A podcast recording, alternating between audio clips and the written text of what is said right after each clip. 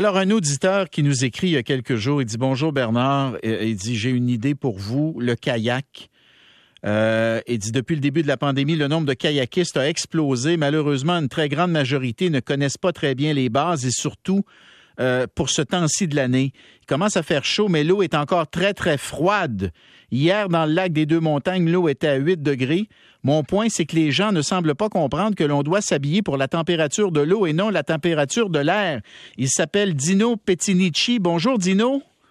Bonjour, M. Dréville. Merci pour le courriel. Et Emmanuel Laferrière, le directeur adjoint aux opérations de la Fédération Cano-Kayak du Québec, est avec nous également. Bonjour, Emmanuel. Bonjour. Alors, alors, Dino, la raison pour laquelle vous nous avez écrit ce courriel, c'est que vous avez vu quoi sur Facebook, vous avez vu des gens qui euh, se lançaient comme ça sur des plans d'eau et ne semblaient pas réaliser que s'ils tombaient à l'eau, pourraient se retrouver en état d'hypothermie très, très rapidement. C'est bien ça? Euh, oui, mais en premier lieu, c'est que c'est quelqu'un qui avait mis des photos avec son enfant. Oh. L'enfant, il avait peut-être 8, 9, 10 ans. Et je voyais la personne en, pas de bas, l'enfant, il est en T-shirt. Euh, c'est parce que l'eau, on, on tu fais couler juste l'eau froide dans ton bain, voir si tu prendrais un bain ou si tu te baignerais dans ta piscine à ce temps-ci de l'année, jamais. Puis ce que le monde ne semble pas réaliser, ce que moi je vois, c'est que tu oh, je suis juste sur le bord, il euh, n'y a pas de danger, whatever, mais c'est parce que quand il arrive un accident, il y a un état de choc qui peut s'installer dans la réaction humaine. Ça, c'est de un. De deux, on peut avoir un choc thermique. La pensée n'est pas pareille que si tu te volontairement te mets à l'eau. Les réactions ne sont pas pareilles. Et c'est pas mal plus dangereux que le monde le réalise. En plus, si tu pas bien en conséquence, tes jeans, ton coton ouaté, whatever que tu portes, ça rajoute du poids. Souvent, les vestes sont attachées comme il faut. C'est comme vraiment dangereux. Puis ce que je trouve désolant, c'est qu'il y a beaucoup de groupes sur Facebook et ça, que moi, je crois que les gens qui partent ces groupes-là devraient quand même avoir une certaine responsabilité civile, si je ne me trompe pas. Moi, le monde qui montrerait des choses comme ça, je dirais non, non, moi, j'en veux pas ici. Parce que c'est pas sécuritaire, tu donnes pas le bon exemple. Bon. Est-ce que c'est ma place de le faire ou non? Ben là, vous, ben, êtes, vous êtes, un citoyen, vous êtes un citoyen, puis vous le faites pour les bonnes raisons. Là, je me tourne vers Emmanuel Laferrière.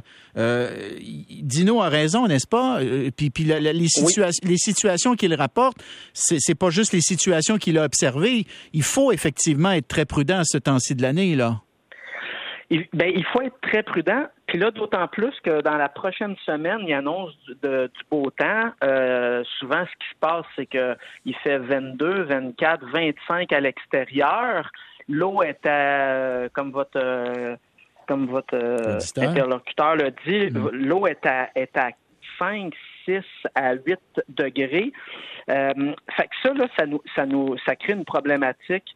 Euh, ce qu'on dit là au niveau des ratios, là, c'est que dès que tu es dans une activité aquatique, et puis que tu euh, que as beau être à l'extérieur sur une embarcation, quand tu additionnes la température de l'eau avec la température de l'air, si ça, si ça donne en bas de 37 degrés Celsius, tu es en situation où est-ce que tu pourrais euh, te, te, retrouver en hypothermie. Là.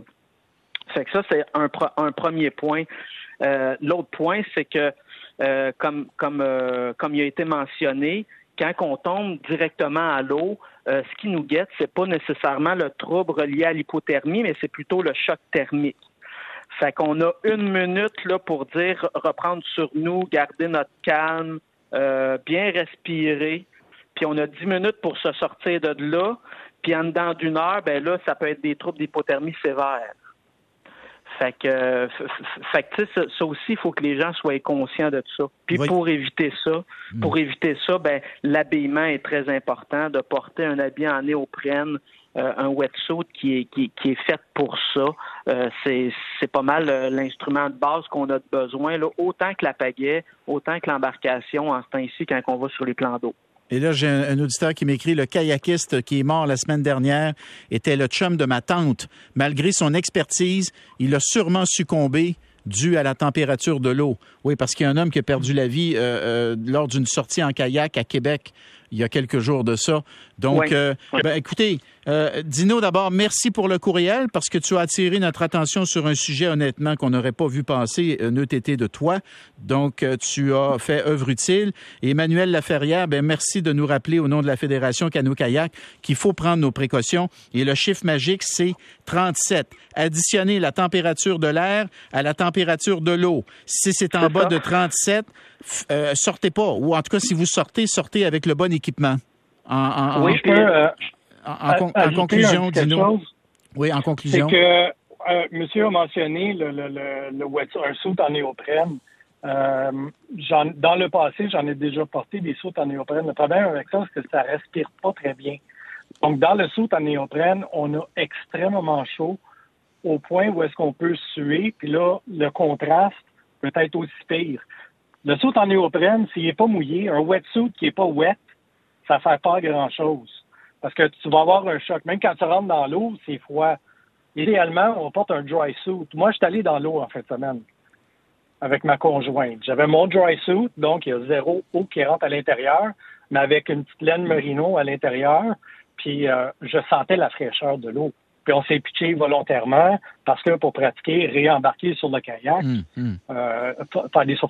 Fait faut faire attention parce que le néoprène, oui, il peut quand même y avoir un choc thermique sur le moment. D'accord. Oui, ça va l'eau va se réchauffer parce que c'est le c'est le même ça marche le principe des soutes en néoprène. Juste quand il n'est pas mouillé, c'est on vient qu'on a très chaud là-dedans. D'accord. C'est pour ça que j'ai changé de néoprène pour un dry, suit. C'est beaucoup plus confortable. Dino Pettinici et Emmanuel Laferrière, merci à vous deux pour ces euh, mots de prudence, ces paroles de prudence. À la prochaine.